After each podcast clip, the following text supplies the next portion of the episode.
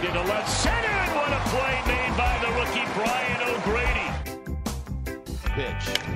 Oh, into right field. Brian O'Grady, first big league home run.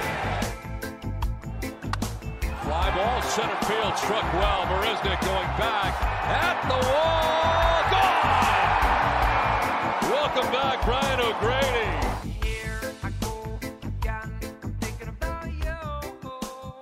And welcome inside episode 38 of Breaking Bats, presented by Not For Long Media. My name is Justin Ayers, and this week, in honor of the Phillies and the success they've had this postseason, we have a twofer for you.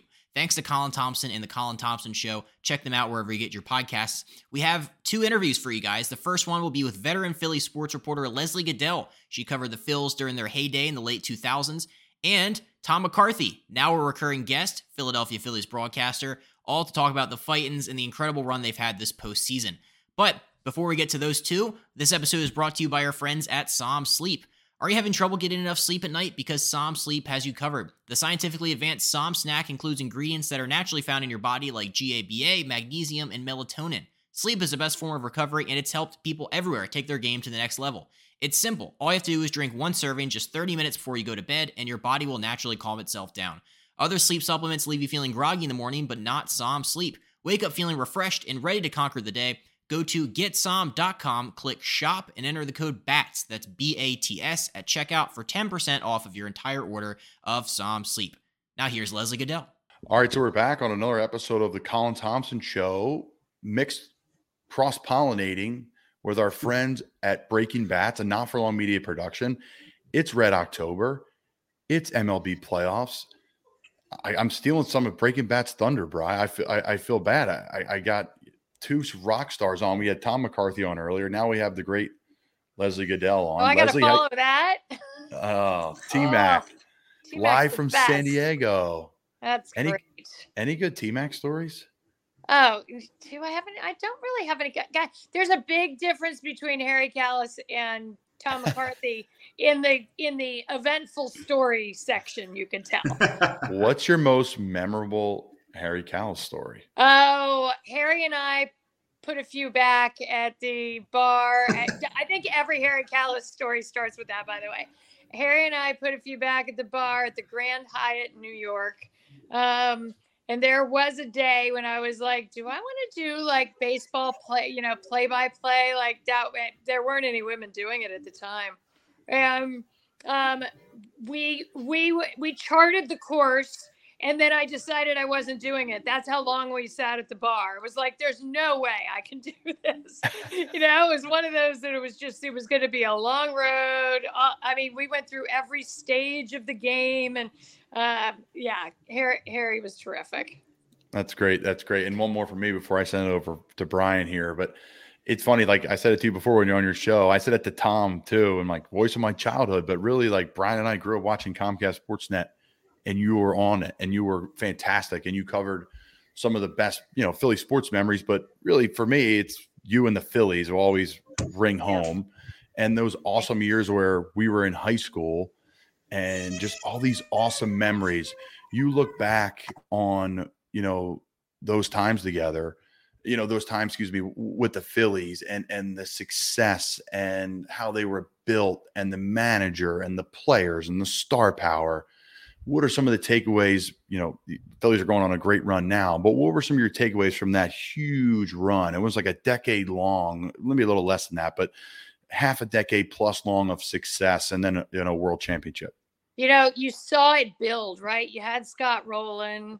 Um, you'll get a kick out of this. I actually talked to Scott uh, a couple of weeks ago because I was um, sitting in for Greg Murphy on Glove Stories, and I was trying to get Scott as a guest. And Scott texted me and said, "My life is really good without podcasts in it." and I said, Scott, like that's not a no, right? And we ended up talking for quite a while. And I said, You get into the Hall of Fame and I'm coming. Like that'll be my first ceremony. I he'll get in. I, I'm I'm certain he's gonna get in. Um, so you had Scott, right? And that was and then Schilling and and you had what you thought was the makings of the foundation of, of, of the next generation. And you know, here's a story for you that um I've only shared a couple of times, but you know, Pat Burrell I had met after he was um, drafted, and he was at the uh, he was at the rookie All Star game. I mean the rookie. He was at the All Star game in Boston in '99 in, in the Futures game, and uh, and he came out with a bunch of us. I introduced him to some people. So when they were interviewing for managers, um, there was you know it was when Bowa got the job. Uh, so this was before that, I believe. Um, I had invite. We were going out. Darren Daulton was interviewing too. So we, had, uh, I was friends with Darren and his wife Nicole, and we were all going out to dinner. So I invited Pat to join us too, and they had not met. Right? They had just met that night, and it was like there were about there were six or seven of us at the table, but you would have thought there were only two of them. It was Pat Burrell and Darren Daulton. and it was like it was Pat's initiation to leadership they were talking about what it was going to be like when Darren got the job, and of course Darren didn't get the job. Um, but it was like they, that you know night you watched a friendship forge, um, and then a leadership role for Pat Burrell. Which you fast forward, there's also um, you know Jimmy Rollins and his place in it. Jimmy Rollins was the first of the 08 team, the young, you know, the longest tenured of the 08 team. So I was there before him and I went out with Ryan Howard. So I was with every one of those guys throughout their career on that 08 team while they were with the Phillies. And you just saw the evolution of each guy. But you you kept thinking it was going to happen, right? Bobby Abreu, and you know then they trade Bobby, and and you you just saw guys come through. You saw like Doug Glanville, what a great hitter he was when he was with the Phillies, and then you know he moves on, and you just keep thinking, oh, they lost some good pieces. How are they to how are they to win? You know, if they keep if they keep trading away, and you know, Pat Gillick was a genius. You look back on that, you look back on that time, and you had your homegrown talent, right?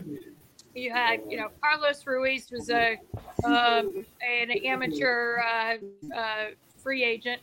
Um, but you had um, Rollins and Utley and Burrell and um, uh, I, I, but then so many. Yeah, so many of them. And then you look at Jayson Werth, who was basically cast aside by the Dodgers. Shane Victorino, who was a Rule Five draft pick. You had Pat, I mean Matt Stairs, designated for assignment in Toronto. Like he took people that a lot of people went, "Why would you take him?" Or you know, who is this guy? And they came together. And that's what i'm seeing with this team now is i see this team coming together in such a way where they they've all come from different places. There's a lot of homegrown talent but you know it's a hodgepodge of guys and really young ones too that are really carrying the load.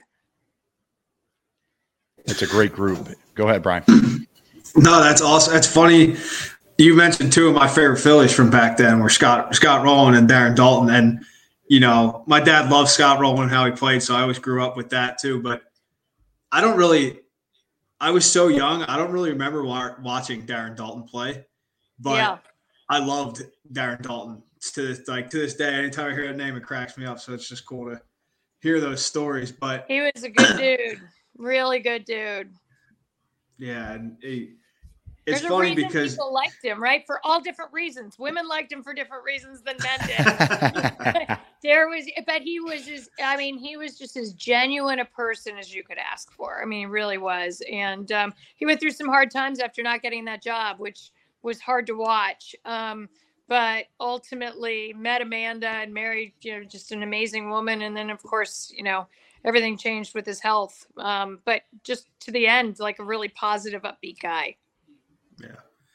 Yeah, it's uh good stories. Um so what, you know, oh wait, like like Colin said, we were in high school. It was amazing, especially, you know, me, that was my dream playing baseball. So it was really amazing for me. Brian was partying and having fun because he was an older guy. I was like the young kid. I was like the young kid who like didn't really know what I was doing yet. I wish it was my senior year, man. It would have been a problem. Probably good for my was, health and it was my junior year. So okay, but but I we did have some fun. We went down yeah. to the parade. me, Fran, Doc, you know, the whole crew, and uh, it was. You, Colin was also unfortunate because it was football season by then, obviously, and he could not miss. He could not skip out on school that day. So the only people in school that day were the football players. I'm pretty sure. I skipped down. I went to the parade. Oh, he did it anyway. There you go. Me and John Vicari were down down at City Hall, and we were supposed to be at this beautiful suite across the street on Broad Street and be up top and watch the game, all you can eat, this whole thing. We couldn't cross the street because we didn't get there early enough. So it ended up being horrible situation. I'll never forget it. I don't want to take away from your your question, Yeah, Brian. I love it. Everybody's got Yeah. a different perspective of the whole thing, Yeah. right? No, it was great. got, What- I'll never forget it. I Well, and you so know, this is something that if you think about it, by the way, you know, Pat Burrell was on at the front of that parade, right? And everybody was like, "Why is Pat on?" People were like, "Why is?" Like he truly was the leader in that clubhouse. I mean, you had your leadership on Jamie Moyer with the pitching staff, and um and and Chase Utley was, you know, just the the quiet leader in the clubhouse. Um, it's funny. I asked one guy, I'm like, is Jimmy, you know, Jimmy Rollins later? He, we, we let Jimmy think he is. Um, but Jimmy, but Jimmy definitely led in his own way. And, you know, it, there was a, it, was a group that each kind of had their assignments, right? I mean, Brian, you know what it's like. It's like you're, you, you got your lane with the players that you relate to or that you play the same positions with. And, and it was just one of those teams that, but overall, Pat Burrell was the leader in that clubhouse, and that is why Pat was at the front of the parade. And it's funny that you know people didn't. A lot of people are like, "Why is it?" But didn't really think much. It's, he truly was the leader in that clubhouse. I love hearing all these names because it just brings back like so much for me. It's just it's really cool. And obviously, you talk about Jamie Moyer and the pitching staff. Obviously, that staff was just amazing. Do you see any similarities between the 08 team and this year's Phillies team that's on this run of the postseason? Well, I'll tell you a drastic difference is the bullpen. You don't have a Brad Lidge in there, and you're just Mm. crossing your fingers every time. You you know, I like Dominguez and the um in the closer role, but gosh, nobody's a lock, right? I don't like. well. Robertson was, and then he popped his calf. Oh, but there Jumping isn't a lock. There's no Brad Lidge on that. There's no, you know, Yeah. there was there, Ryan Madson to Brad Lidge, one of the uh, best bullpens in baseball that year.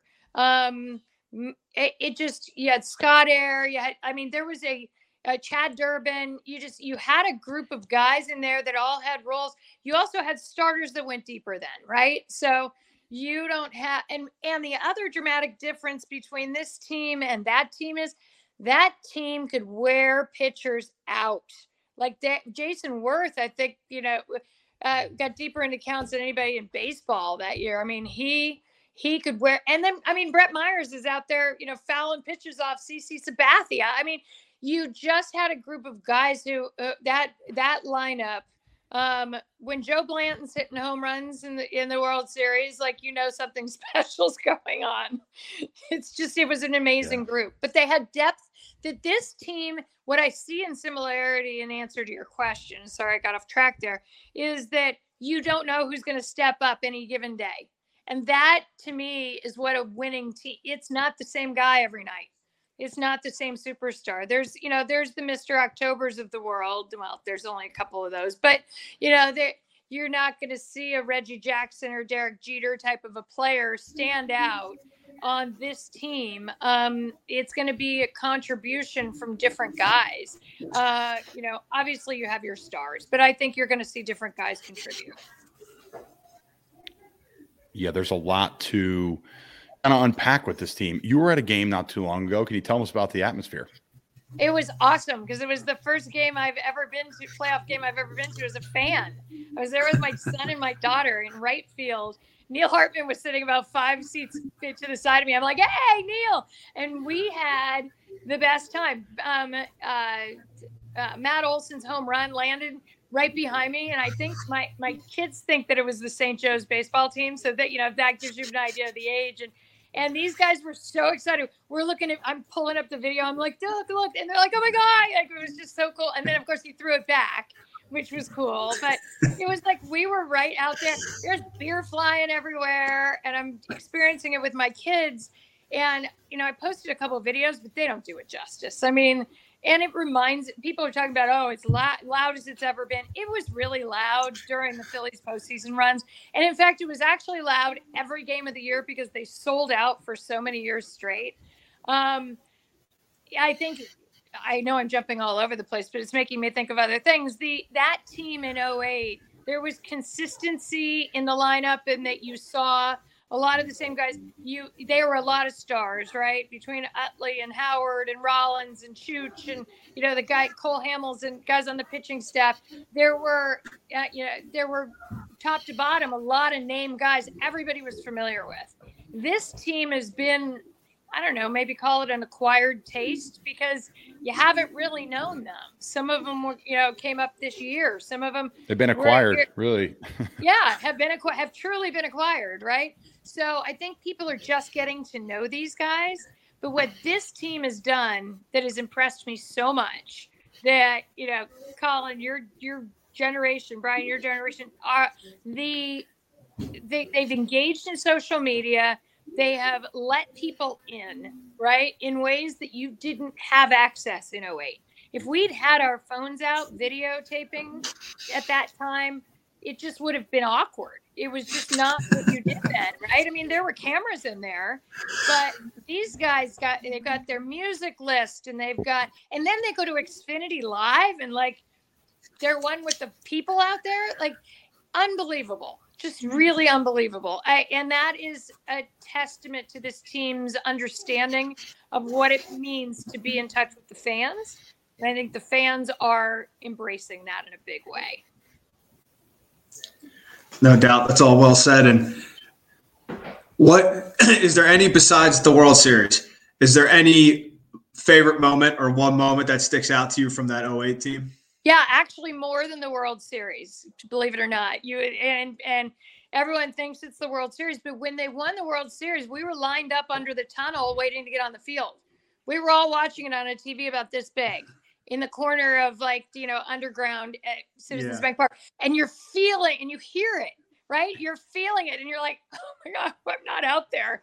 Um, I will never forget them winning it in in 07 they got over a hump, right? And it was funny because then they got their clocks cleaned by Colorado right away. But it was like they the next year when they when they got in and they won the division it was like okay act like we've been here before. There wasn't a big celebration. There wasn't it was like you saw a different mentality in the way they approached it. But in 07 when they won to get over the hump um the the, the euphoria in that clubhouse uh, I didn't come out with this a, a, single dry spot on my clothes, and um, I learned my lesson and you know champagne in the eyes and all of that stuff. But wow, that was the coolest. Um, that was the coolest moment for me.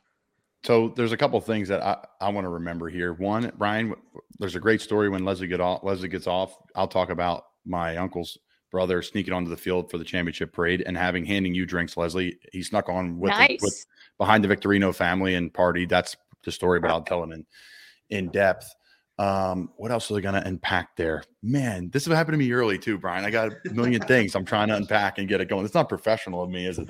No, a, uh, no, it's good. Temple media grad, but there's so much. There's so much to unpack too. I think uh, really what I wanted to talk about was and growing the brand of baseball and and and growing it to like Brian was on earlier. We're talking about NFL and how they display their players, NBA, how they display their players. The MLB can improve with that. And the NHL can improve with that as a hockey fan. Um, and I want to hear your opinion on it. But I do think this the 08 team, because there's some more homegrown players, there was just so many people to wrap your arm around. I think every people like the same people. Don't get me wrong, but like everybody liked one of the main three or main four: Cole, Jimmy, Chase, Ryan. Like everyone had their guy, and everybody loves Chase, right? But like everybody had another guy.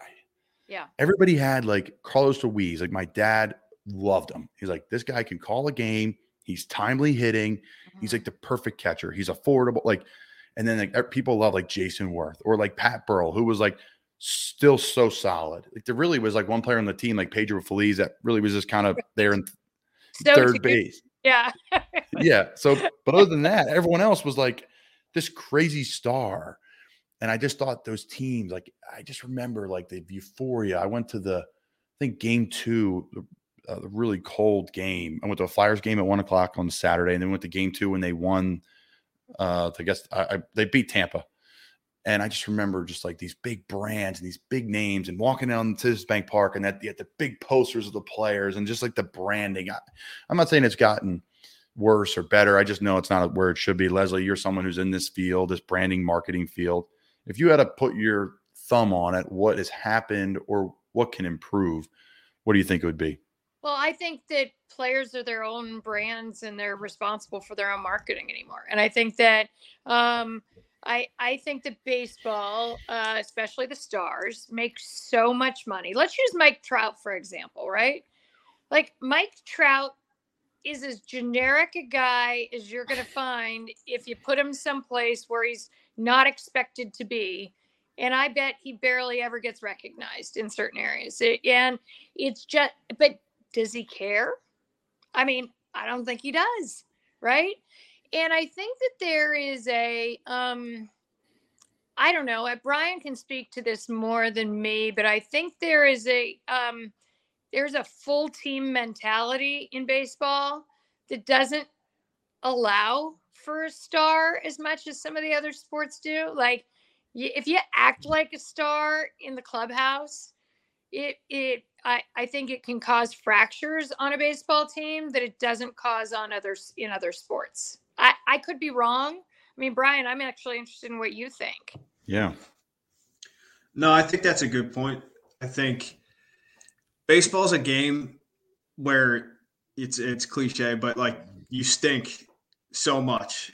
You know, you're worse. You're seven out of ten times, right? You make an out. So it's like it's hard or not smart to be as cocky or I don't know, I'm as loud as some football players or basketball players because whenever they go out there, you know, if you're that good, you're doing really well every time you play the game, right? But baseball that could be streak. You don't want to mess with this streak. Yeah, the baseball gods get you, and it's such exactly. a streaky game too, right? Like, hey, yeah. you, you, have really good. All you have to do is look at Baseball Reference and look at guys' months and you can yep. tell when guys get hot consistently throughout their career if they've got a body of work to look at. The numbers yep. tend to be very consistent. So that's a good point, Brian. It's and then like specifically talking to Trout, yeah, he's definitely just a low key guy to begin with. Mm-hmm. And I think, but I think more so than that for him being with the Angels and just the struggles that they've had as an organization has hurt that brand that you're talking about for him too, and just the fact that people would know him more if he was playing for the Phillies, or if he was, you know, if he was playing for the Phillies, you tell me Mike Trout wouldn't be like a superhero in Philly, South Jersey, like playing home like that. It, mm-hmm. I mean, it would be huge. But yeah, the Angels, they've tried, they've spent money and they've tried, but it just has not worked out. Oh, so I know. I'm I think that's LA. I worked in TV in LA. Like I worked two years in TV in LA and I got recognized like three times. I worked two weeks here in Philly and I walked down the street. People, Leslie, and I'm like, hi, do I know these? Oh my God, they're watching our show. Like completely different, right? A completely different um, scene. But I think back to what you said though, Colin, you could be a known commodity. You could be somebody people know, but you're you're not working the brand the way that I think athletes in other sports can work it. I mean, hockey not as much but you know um yeah i just think they, the more people are engaged in social media the more that they let people into their lives to the extent that i mean colin you and i've talked a lot about this like it's telling enough of your story where people where people feel like they know you yet still maintaining enough of your privacy. And um I just think baseball players make a whole lot of money. And if you don't, then you don't feel like you can be the guy out there doing it. And I, they don't need any more money. Yeah, I, I think too. I, I it, no, but Brian's laughing at the money part. I think, to me, I think the as someone who's an outsider, who has been around players that make a lot of money in football and interact with social media, whether it's their brand or not, but they do it because they know it's good for themselves, good for the game, good for the team, good for the brand, all those things. I think the great point is the failure of baseball, mm-hmm. the constant failing. Yep. It's a where great football, and it, you're visibly failing. Like I'm at the plate, it's the playoffs. Everybody sees it. Like, and again, does that matter? No, but you know, everyone sees it. You, oh, you it does it. matter. It yeah. does matter, though. It's why the sport is having trouble getting young people to play it. Yeah, there's a lot of failure. The failure is not um you know, my son's generation, failure will send you to another sport. Like Yeah. it's they just the resiliency factor is not there. Um, That's like interesting. Really I do like- interesting. I- I like the point that Leslie said too about money because Trout is his contract is three hundred and whatever you know whatever it is. He's probably like, why why do I even care about being Right. popular or endorsements or anything? It doesn't. I don't need it to help me make more money. Like I'm good. And a lot of the other guys are probably like that way. That's why it's so kind of unfortunate. Like when Fernando Tatis Jr. comes along and was the star that they were building up, and then obviously, you know, the PED things happen, and now whether his story is true or not, it doesn't really matter because that whole image is kind of tarnished. So it's like, where is baseball was pushing him? Where are they going to next? You know, Shohei Ohtani and, and blowing him up is like baseball needs that guy to come along, and it's like Tatis was it, and now we don't know if that's uh if that's it anymore. So Well, that, I thought that was good. is point, the who is the most probably the most recognized, talked about player in the last 15, 20 years? I mean, you can argue Alex Rodriguez just made the news, yeah. and not a lot of people like Alex because of his showboat style, right? So there is again, that's baseball. I think it's a put you in your place kind of sport. You are not too good for anybody else on this team, and it, you know, there is just a real team mentality. It's not a standout star mentality. In football, we live in the world of like a 75%, 80% grade out in the game. We get graded on our blocks and our whatever. You get graded and and hopefully you do better. And some days you're going to do worse. But you're around 70% as a player, maybe maybe a little less, depends. But it's, any given Sunday you're in that range. If Right. a baseball player's hitting 700, right? That guy can do what he wants, right? Like he can showboat, he can like but again, the baseball gods, it's just there's a lot around it. Like Brad Lidge, the right, he had perfect season. Mhm. There's a lot of balls that bounced his way Yeah. in big games that led to that perfect season. Right. It, you know, it's it's a unique game too, because such a skill set sport. It's a team sport, but it gets real individualized real quick when it's you and a you and a pitcher. Yep. So you can hide in football. Now the film won't hide and you may lose your job, but you, you can hide in football, especially in younger years. So it's interesting about youth, failure, how that blends into marketing. That's good stuff. That's Yeah. great stuff. Leslie, as we wrap up here, because you got to warm up before the Phillies game because you had a cold day of golf.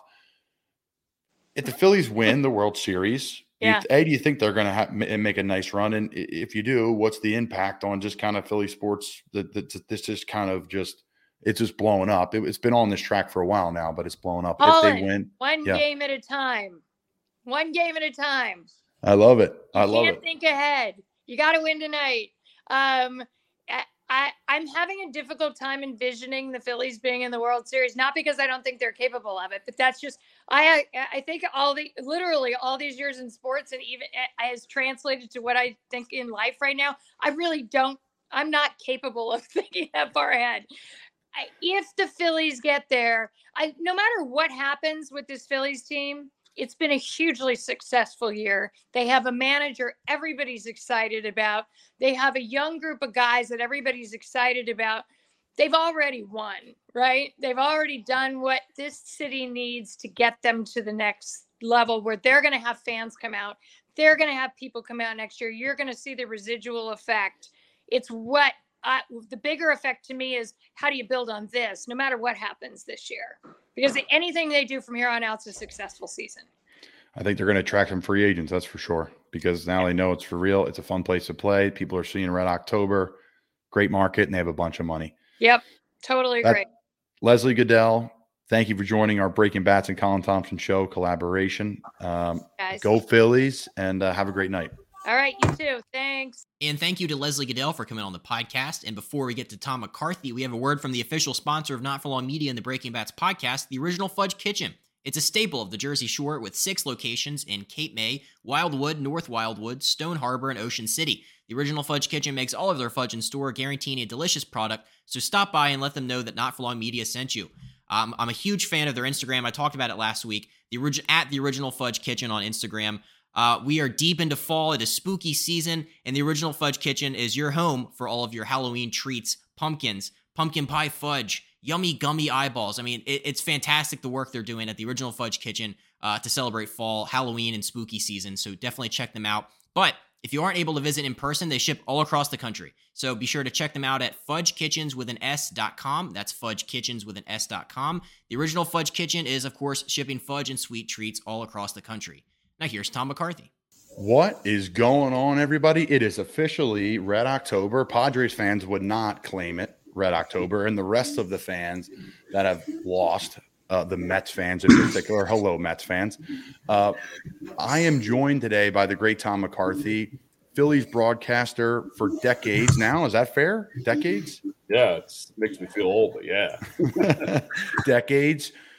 Northeast Philly, Jersey's finest, and also Brian O'Grady with Breaking Bats and pro baseball player. How you doing, Brian? Good man. Good to uh, good to be here and good to see you again, Tom. You guys too. What part yeah, of the great. world are you in right now?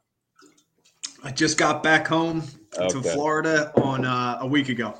Oh, okay. Yep, very so happy. Brian is back. Brian is back from uh, playing in Japan. Again, check out Brian Justin Ayers on the Breaking Bats podcast. This is a joint effort with the Breaking Bats podcast, the Colin Thompson show. It's it's playoff baseball. And you know, I, I don't have a ton of baseball guests on because our baseball show's killing that, but Tom's a friend, a great guy. The quick story how I met Tom, for those that don't know, um, Tom's a broadcaster for the Phillies. After Harry Kalas became the kind of the voice of my childhood, and I'm with the Bears, and I look down the sideline. I'm on the practice row with the Bears, and Tom's there because he's going to do interviews with Mark Sanchez or Mitch Trubisky or Mike Glennon, maybe it was at the time, and talk to the Bears guys for a Christmas Eve game against yeah. the Browns at home. And uh, I was like, I got to go meet Tom. I'm going to meet Tom. What am I? What, what do I have to lose? So I like kind of barged my way into the media meeting, and now we met, and now you've been on our show. So I appreciate you coming on, man. It's been quite cool. the journey. It's. I, I told a story the other day about that game. So I had to be home. My wife said you can do that game, but you cannot miss Christmas Eve mass. So I walked in to the mass at 10 o'clock that night in Jersey. Um, I don't know how we did it, to be honest with you. I don't know how I had my boys with me too. They were spotting and doing stats. And we, we walked in literally, the priest was waiting before he started the mass at 10 o'clock. It was pretty funny. Do you ever journal these things down, Tom? Like, be, I, I, think that's my one regret is like, I wish I've journaled some of the craziest days I've had in sports because I would look back and laugh. Like when I'm like tired in the off season, yeah. I've done like two things and I see my day. I'm like, I haven't stopped moving since 5 a.m.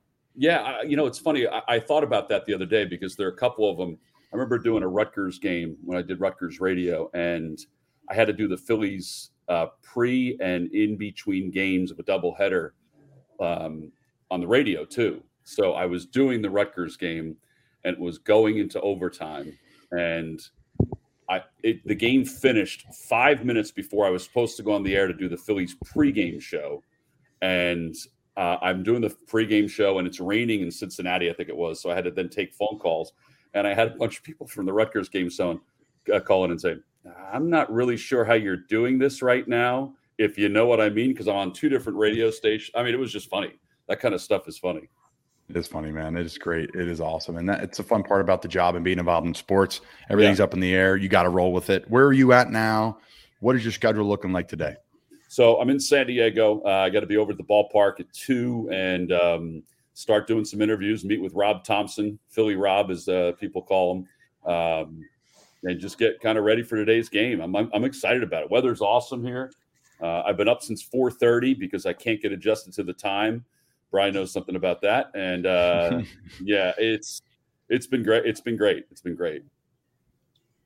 Man, Tom, I'm definitely a little jealous. I'm not gonna lie. It's uh, San Diego is a great place. That weather you're talking about is uh, absolutely phenomenal. But you know, it's funny for me because obviously I grew up in Philly, so Philly still have a soft spot, soft spot for them. And then, you know, my last MLB team was the Padres, so I know most of those guys on that team, and uh, it's pretty cool. But do you think there's going to be any not nervousness, but San Diego has been so amazing. I know Philly has too with with uh, the crowds and everything since the playoffs started. And San Diego, all they have is the Padres now. So do you see that home field advantage, you know, really turning any any uh, momentum there for the Padres? Well, I, I, know what it did for us against the Braves this past weekend. I mean, Citizens Bank Park is is raucous when uh, it's postseason time, and they hadn't been there in 11 years. So I, I heard it was pretty uh, intense here when the Dodgers series. Uh, I can't wait. here's the thing: like Game One, to me, this is just my experience as a guy watching it. Game One seems to go by so fast. You know, th- there's like butterflies. You know, people. There's like weird stuff that happens. Um, so I'm interested to see how both teams kind of if they're acclimated to the postseason and if there's a little bit more of a, a relaxation uh, going into this game compared to let's say Philly's game one against the Cardinals and game one against the Braves. Uh, I'm interested to see how that's going to work today. Um, but yeah, I, I, do think I think the crowds at both places can lift up the teams. I know what happened last weekend in Philadelphia, and I'm sure it's going to happen here in San Diego. Yeah, you've said it before how great Citizens Bank Park gets yeah. at its peak, at its highest, and it is really amazing. Like I talk to people about it all the time because people ask me from Philly, and I'm like, listen, folks, like I, I'm from Philly, I get, I get it, I see it, I saw it when we were here in uh, Carolina last year, and the Eagles played us, and it was like yeah. a home game for the Eagles, and we went silent cadence the whole fourth quarter. We had people jumping off sides, like we didn't practice silent cadence all week. We're at home, right? So I understand all that. I think the question for me when I look at this and I look back I remember 2018 and the big free agent, the monsters of Bryce Harper mm-hmm. and Manny Machado, and you're just looking back and you're like, you know, I, people are arguing, do you trade for Manny and then sign him, and then Bryce is coming available. He's not going to leave Washington, and then Washington end up winning the next year. But Philly, 13 years, 330 million for Harper, and then mm-hmm. Machado, 10 years, 300 million. Right. So these mega deals. Who is won those signings, and then who's more, more important to you know each franchise in this playoff series? Yeah, it's a good question. I actually think both teams have made out on the signings because I think, as much as I, I think Manny is a wonderful player, I mean, he is, he's awesome. He's a generational type talent. Uh, I think he's right where he needs to be in San Diego. And I think the same with Bryce. I think Bryce could have fit anywhere, but he fits Philadelphia. So um, I've always said to people that he's the least of the Phillies' issues like he is the least of the Phillies' issues. Um, so I, I, think both have kind of won that one. I really do, uh, and and I think it's it's worked out. I mean, for both cities, it's it's a lot of cachet, but it's it. Bryce is Bryce has been worth every penny of it. He really has. I that's that's a that was a great question, Colin, and I think that's a phenomenal answer. Both guys have definitely lived up to the billing there, and it's going to be a great series to watch. And staying along those lines with Harper, the last time the Phillies were in San Diego, Blake Snell yeah. hit him, and that's how he ended up on the the injured list. So, and obviously that's a big matchup there, left on left. So, what do you what do you see in uh, that matchup? And Snell threw really well uh, his last outing. So, how do you think that's going to go? Yeah, pitching was great in that series. Um, that when the Phillies and Padres faced each other here in San Diego, and it really was even in Philadelphia. And they, their three wins are shutouts against the Phillies. Uh, Bryce talked about that yesterday. He said, you know, he's known Blake Snell for a long time. He's known him since he was like 11 years old, which is kind of weird that a lot of these guys have played together on all these travel teams. The San Diego Stars, uh, Musgrove, Harper. Um, I guess Blake Snell played on a travel team with Harper too. Um, he said he's he's not really phased by it. I, I don't think he will be. If this was his first weekend back, I mean, you know how it is, Brian. I mean, I think he'd be a little jumpy because um, he was last year when he got hit by uh, was it Gallegos or Cabrera from, from, the Cardinals, one of those guys. Mm-hmm. He got hit in the face, so it took yeah. him some time to get back back rolling. But I think he's going to be fine. I really do. It was funny though listening to him talk yesterday about that and about the relationship that he had with all these these other guys because of um, you know because of travel ball. Uh, but I think he's going to be fine facing him. Love it. I love it. This is it's go ahead, Brian. What do you got? No, I was just gonna say the last last one that I was thinking it just popped in my head. We have the the Nola versus Nola series going yeah, here. First time which ever. Is, first, first time, time ever? ever. First time ever in postseason baseball. At least this is what I've been told because I our research department looked at it that a brother will pitch to a brother in a postseason game. First time ever. Like there, there have been guys, there have been guys that have faced each other, um, like Ken Boyer and Clete Boyer and um, Dane and Garth Iorg and the Alomars when Roberto was with Baltimore, which I forgot that he played for Baltimore, uh, and Sandy was with Cleveland, but they never faced each other pitching to hitting. So this will be the first time. It's pretty cool. I feel bad for uh, AJ and Stacy Nola, mom and dad, because I mean AJ, they wear it on their sleeves. I mean that's that's got to be tough. It's got to be tough. It is the ultimate win-win, though. I mean, Brian's now a parent. I- am not one yet. Yeah. But that's the ultimate win-win. Like it stinks. Yes, your one of your sons will lose, but then you Yeah. get on this amazing journey to the World Series and be a part of that too. And I'm sure the other brother is going to just come to the World Series. I know the Tkachuk brothers were doing it in the NHL, and they're just drinking beers in the stands and having a good time. Like it, it's really shitty that your team won't make it to the World Series. But hey, that's a pretty good consolation prize. Well, it's funny because they, they it didn't even. I guess it. I mean, obviously, I knew the winner of this is going to the World Series, but until they said it the other day that that they looked at each other and said, you know, one of our boys is going to the World Series, and it, it was kind of overwhelming for them, and it's got to be. I mean, it's got to be overwhelming for them. Listen, I, I still get antsy when my son plays his independent ball games. I mean, it's you know, I mean, I, I- I can't imagine watching both boys uh, face off against each other. It's got to be an incredible, incredible experience. You know, the funny thing is, Austin is the overachiever. Aaron was a first round pick that was expected to be in the big leagues. Austin really had to turn himself into a big league player by going behind the plate. So it's a really cool story. Yeah, that is a great story. And I want to get into Brian talking a little bit about San Diego here, but I'm going to ask you about it, T Mac. What's the vibe in San Diego? I was out there this offseason. Obviously, a really cool, amazing place. My uncle has the most takeoffs and landings on the aircraft carrier uh, uh, sitting there in the harbor. So, you know, so I had some It's cool right history. outside my window. It's uh, Yeah, that is an unbelievable. It's unbelievable taking a look at that thing. It's unbelievable. yeah, the, taking a look the Midway. Shout out to Captain Ken the midway. but- yeah, it's unbelievable. I mean, literally, it's, I'm looking at it outside my window. Um, No, it's fantastic. But for me, it's it's the like, what's the vibe there? I thought it was really cool. Everybody wore Padres hats when I was out there. We went there Yeah. in March, and it's like the only team really. You know, Chargers left, but everyone has the Padres hats. They're all different colors. Like it's kind of everyone's bought on it. What's the vibe out there, Tom? And then Brian, can you share a little bit about the fan base out there? Yeah, you know it's funny. Um, it was. It's hard to tell sometimes because there's so many conventions and people from outside of town that are here, including Philly fans that I saw when I was walking yesterday.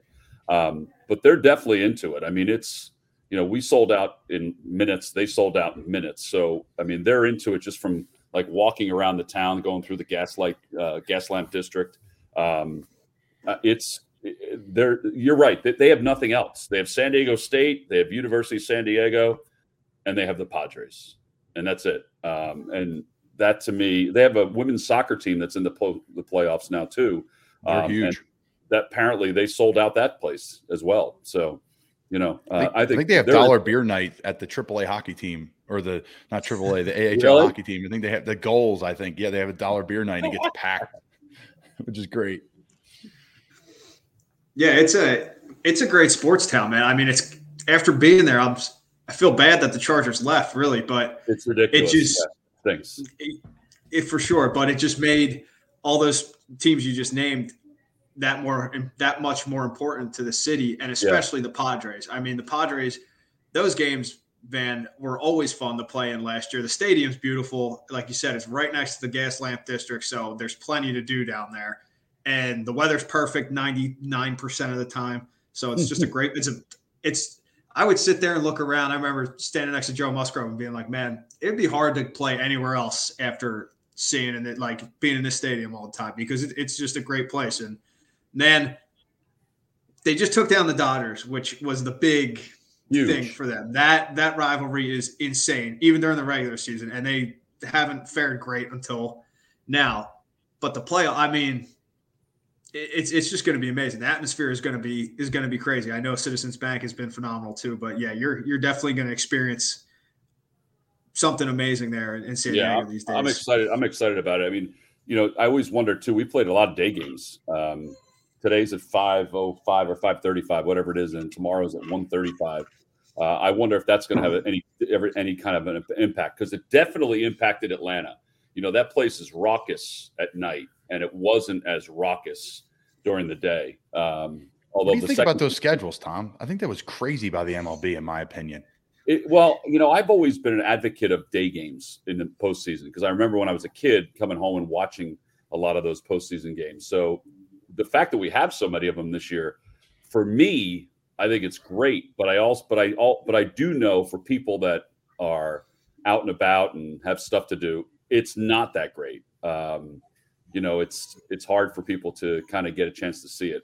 In the East, it'll be okay because tonight it's at 8:05 or 8:35 their time, and tomorrow it's at uh, 4:35. So more people will get a chance to see it than they would out here in the West Coast. Yeah, there's a lot to. I I, I went off. I had a rant about it because I just thought it could have been a lot more.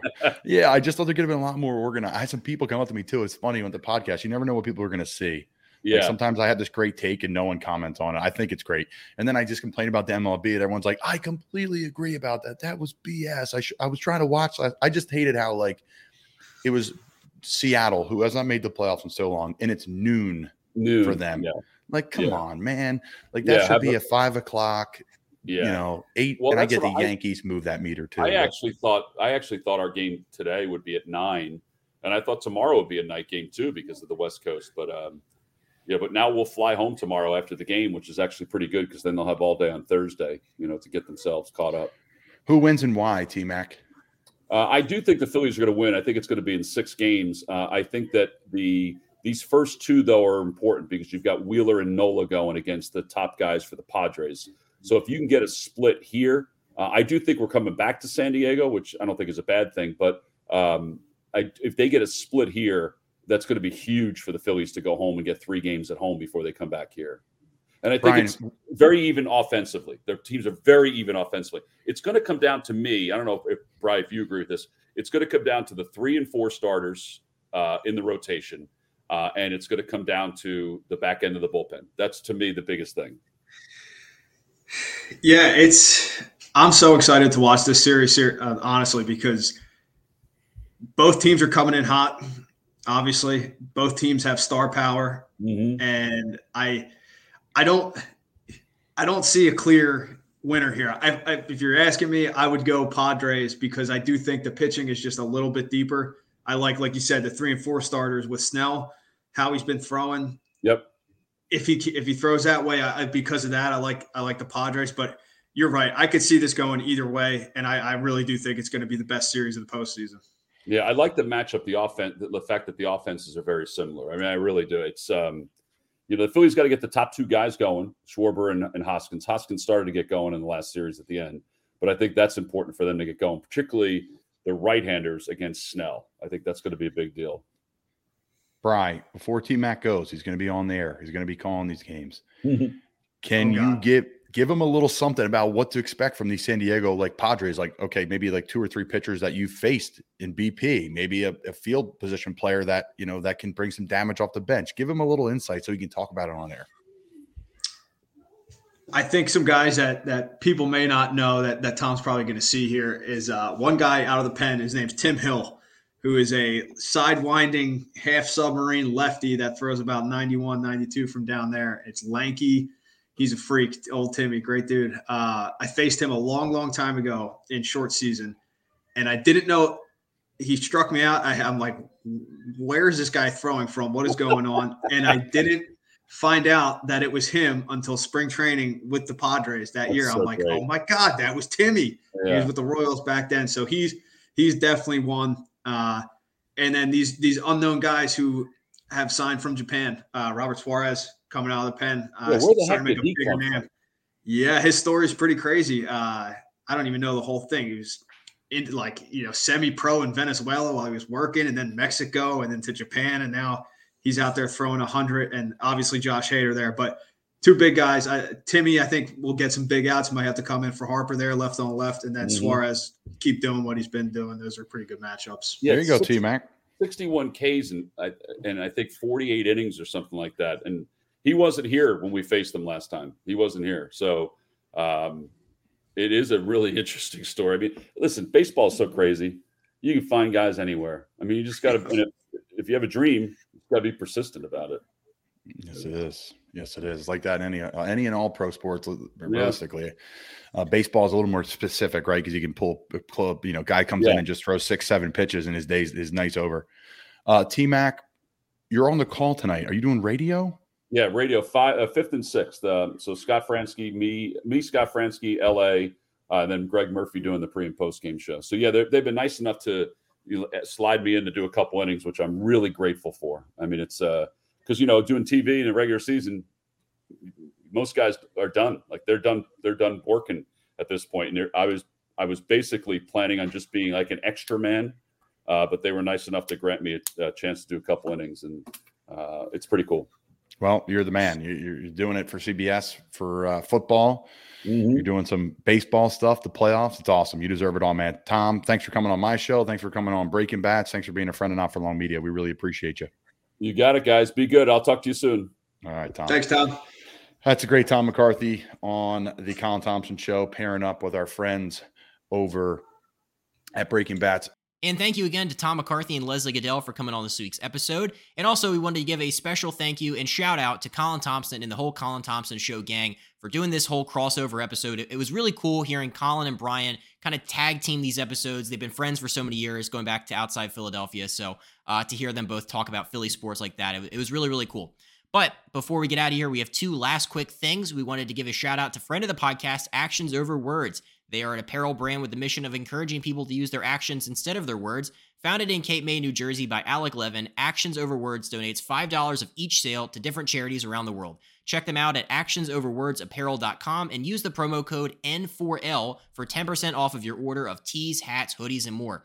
And finally, check out the Not for Long Media family of podcasts. We talked about them a lot this episode for good reason. The Colin Thompson Show. They do fantastic work over there, so be sure to check them out. Also, check out our other Not for Long Media podcasts, Two Girls, One League, and Odgies with Harry Mays and Jason Martinez. Thank you again to all of our guests this week, and we'll see you guys on Friday. And before we get out of here, a special thank you to the band Stick Figure for allowing us to use today's intro and outro music.